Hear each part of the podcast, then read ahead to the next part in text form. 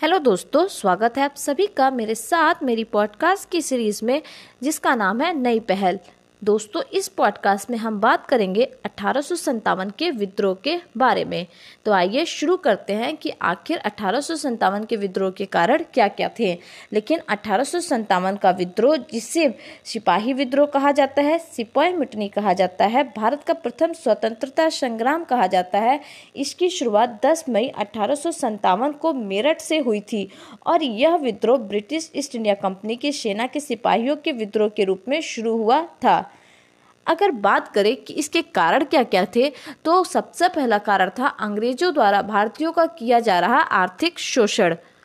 और देश के परंपरागत आर्थिक ढांचे का विनाश अंग्रेज़ों द्वारा किया जाना, जिसने बड़ी संख्या में परंपरागत जमींदारों, किसानों, दस्तकारों और हस्तशिल्पियों को गरीबी के मुँह में झोंक दिया था। इसके अलावा निचले स्तर के प्रशासन में व्याप्त भ्रष्टाचार होना, जिसने जनता को बुरी तरह प्रभावित किया। इसके बारे में अठारह में एक ब्रिटिश अधिकारी विलियम एडवर्ड ने कहा है कि पुलिस को जनता कोड के समान समझती थी। इसके अलावा लॉर्ड ढलौजी के द्वारा 1856 में अवध को ब्रिटिश शासन में मिला लिया जाना। इसके द्वारा पूरे भारत में और खास तौर पर अवध में तीखी प्रतिक्रिया हुई थी जब लॉर्ड डलहौजी ने 1856 में अवध को ब्रिटिश शासन में मिलाया था और इसके कारण अवध में और कंपनी की सेना में विद्रोह का वातावरण बन गया था। यानी अंग्रेज़ों के द्वारा आर्थिक शोषण किया जा रहा था, भारतीयों का परंपरागत आर्थिक ढांचे का विनाश किया जा रहा था, भारत के राज्यों को ब्रिटिश शासन में मिलाया जा रहा था। परंतु इसके अलावा एक बड़ा कारण निकल के आया, अंग्रेज़ों के द्वारा भारतीयों के धर्म पर तीखी प्रतिक्रिया करने की, यानी भारतीयों के धर्म पर भी अंग्रेज़ों द्वारा प्रहार किया गया।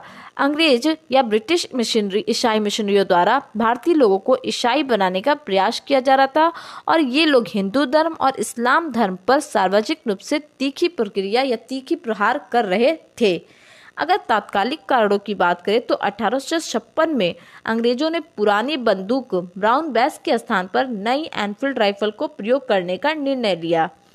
उसके लिए जो कारतूस बनाए गए उन्हें राइफल में भरने से पहले मुँह से खोलना पड़ता था। इन कारतूसों में गाय और सुअर की चर्बी का प्रयोग किया जा रहा था और यह चर्बी वाला कारतूस ही अठारह की क्रांति का प्रमुख कारण बना। उनतीस मार्च अठारह ईस्वी को मंगल पांडे नामक एक सैनिक ने, जो कि बैरकपुर के छाम, बैरकपुर छावनी के एक नौजवान सिपाही थे, उन्होंने गाय की चर्बी मिले कारतूसों को मुँह से काटने से सीधे मना कर दिया। और इसी वजह से उन्हें 8 अप्रैल अठारह को फांसी दे दी गई। मंगल पांडे का संबंध चौतीसवां बंगाल नेटिव इन्फेंट्री से था। तो इस तरह से 10 मई अठारह को के दिन मेरठ की पैदल टुकड़ी ने क्या किया? क्रांति की शुरुआत कर दी। अब बात करते हैं कि उस वक्त ब्रिटिश का या कौन भारत का गवर्नर जनरल था? तो उस वक्त भारत का गवर्नर जनरल लॉर्ड कैनिंग था, जबकि इंग्लैंड के प्रधानमंत्री पॉम स्टेन थे, जो कि लिबरल पार्टी के थे। अब बात करते हैं कि किन किन नेताओं ने कहाँ कहाँ की कमान संभाली थी। तो दिल्ली से संभाला था बहादुर शाह ज़फ़र ने, जबकि सैन्य नेतृत्व किया था बखत खान ने। और दिल्ली से जो क्रांति शुरू हुई थी, वो 11-12 मई अठारह को शुरू हुई थी, जिसमें निकलसन और हटसन मारा जाता है। जबकि 5 जून अठारह को कानपुर से क्रांति शुरू हुई, जिसका नेतृत्व किया नाना साहब ने और तात्या टोपे ने। तात्या टोपे का वास्तविक नाम है रामचंद्र पांडु रंग।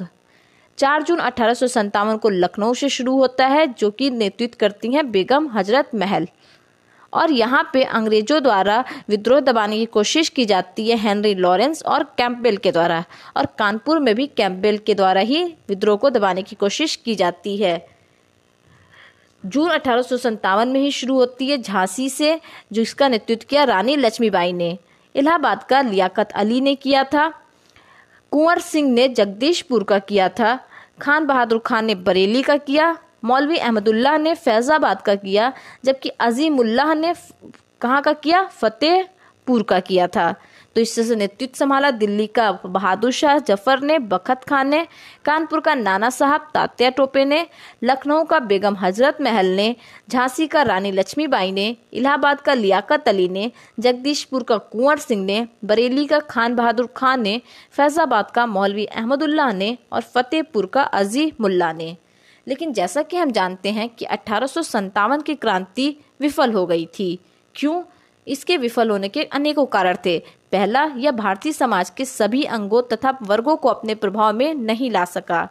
यह विद्रोह भारत के सभी भागों में नहीं फैल सका। यह विद्रोह भारत में एक ही समय में शुरू नहीं हुआ था। यह अलग अलग जगहों पर अलग अलग समय में शुरू हुआ था। इसके अलावा विद्रोह सत्ता पर अधिकार के बाद लागू किए जाने वाले सामाजिक विकल्प से रहित था। इसके अलावा विद्रोहियों के पास आधुनिक अस्त्र शस्त्र तथा अन्य युद्ध सामग्री का अभाव था। इसके अलावा भारत में इस समय आधुनिक राष्ट्रवाद से अपरिचित था। यानी भारतीयों में अभी राष्ट्रीय राष्ट्रीय चेतना नहीं उदय हुआ था। अभी लोगों में क्षेत्रीय चेतना थी, राष्ट्रीय चेतना का उदय नहीं हुआ था। तो बात करते हैं कि अगर यह विफल, यह विद्रोह विफल हो गया तो फिर अंग्रेज़ों ने क्या किया? तो सबसे पहले अंग्रेज़ों ने बहादुर शाह ज़फ़र के बेटों और पोतों को मार दिया और बहादुर शाह ज़फ़र पर मुकदमा चला करके उन्हें निर्वासित कर रंगून भेज दिया।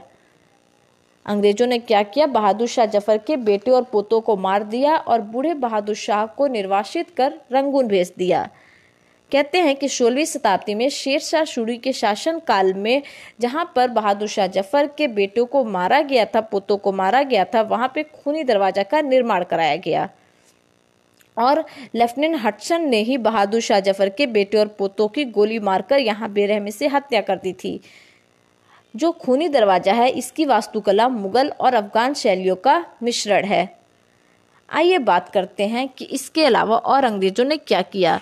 तो उन्होंने भारतीय रजवाड़ों के अधिकांश शासक तथा बड़े जमींदार को क्या किया? अंग्रेज़ों की शक्ति से भयभीत थे, वे विद्रोह में शामिल नहीं हुए। इसके विपरीत ग्वालियर के सिंधिया इंदौर के होलकर, हैदराबाद के निज़ाम, जोधपुर के राजा और बहुत दूसरे तथा दूसरे राजपूत शासक, भोपाल के नवाब पटियाला, नाभा और जिंद के सिख शासक तथा पंजाब के दूसरे सरदार, कमिश्नर कश्मीर के महाराजा, नेपाल के राणा और अनेक बड़े जमींदारों ने विद्रोह को कुचलने में अंग्रेज़ों की सक्रिय सहायता की। वास्तव में भारतीय शासकों में एक प्रतिशत से भी अधिक शासक क्या हुआ था? विद्रोह में शामिल नहीं हुए थे। तो अठारह की क्रांति के असफलता के उपरांत सेना में अंग्रेज़ सैनिकों और पदाधिकारियों की संख्या में वृद्धि की गई। बंगाल की सेना में भारतीय और अंग्रेज़ सैनिकों का अनुपात दो रेशियो एक का रखा गया। बम्बई और मद्रास की सेनाओं में यह अनुपात पाँच रेशियो दो में रखा गया।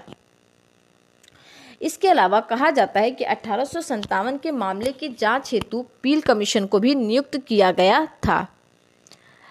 कहते हैं कि झांसी की जो कमान थी, वो रानी लक्ष्मीबाई ने संभाली थी और वहाँ के विद्रोह को दबाने की कोशिश की थी ह्यूरस ने।